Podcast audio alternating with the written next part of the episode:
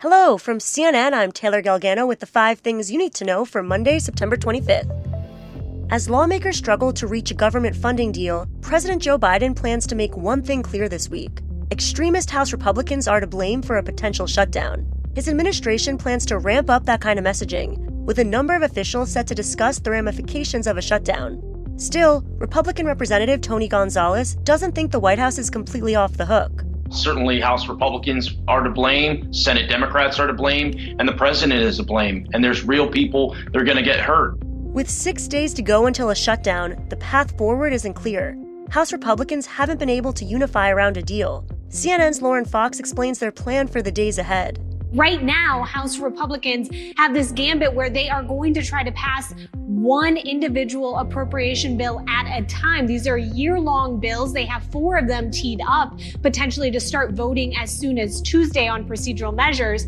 But one thing to keep in mind is none of those bills would actually avoid a government shutdown. That is because they are dead on arrival in the Senate and because it just makes up a fraction of the bills that they would need to pass to fund the entire government. The US government is restarting a program that allows Americans to get free home COVID 19 tests. US households can now order four free tests from covidtest.gov, which has already shipped out more than 755 million across the country. Here's CNN medical correspondent Meg Tirrell. Experts say this is really important, not just so that you can prevent spread of COVID if you think you might have it yourself to people who might be vulnerable, but also because if you're in a high risk group, treatment is actually available if you test positive for COVID. The program was suspended back in May to preserve supply after the public health emergency ended. This comes as new government data shows that COVID hospitalizations are rising faster than average among children, and that hospitalizations generally have been on the rise since July. The CDC has recommended the updated COVID vaccine for everyone over the age of six months. Thousands of people have fled into Armenia from a breakaway neighboring region, raising fears of ethnic cleansing. Azerbaijan says it's taken back full control of the breakaway Nagorno Karabakh region after it launched a deadly offensive last week before Karabakh officials agreed to a Russian brokered ceasefire. The area is internationally recognized as part of Azerbaijan, but is home to 120,000 ethnic Armenian majority and has been the cause of two wars between Armenia and Azerbaijan in the past three decades. Azerbaijan has insisted that ethnic Armenians who choose to remain in Nagorno Karabakh will have to accept Azerbaijani citizenship or they must leave. The Karabakh presidency told Reuters that most of their people don't want to live as part of Azerbaijan and would leave because they feared persecution and ethnic cleansing. Ukraine claims that the head of Russia's Black Sea Fleet was killed in an attack on Friday.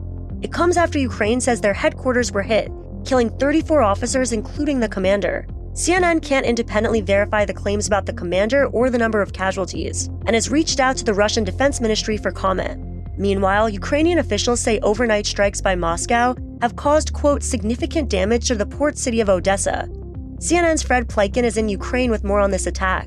The Ukrainians are saying it was a very complex attack using drones, but also using a lot of cruise missiles of various types. The Ukrainians say that some grain installations uh, were hit by these strikes, but also a massive hotel complex. Ukrainian officials say two people were killed in the attack. Coming up, we'll tell you who's performing at the Super Bowl halftime show.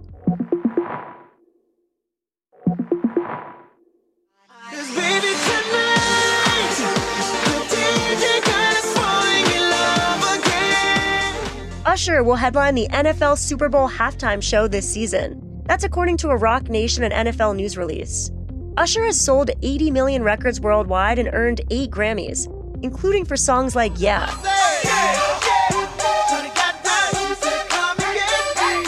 You may remember him being part of the 2011 Super Bowl show, but this is his first time as the headliner. And that's a wrap. We'll be back at 5 p.m. Eastern with more news.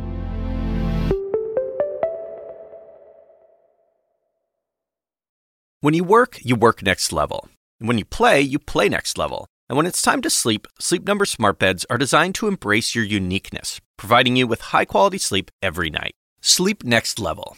JD Power ranks Sleep Number number 1 in customer satisfaction with mattresses purchased in-store. And now, the Queen Sleep Number C4 smart bed is only $1,599. Save $300 for a limited time, only at Sleep Number stores or sleepnumber.com. Prices higher in Alaska and Hawaii.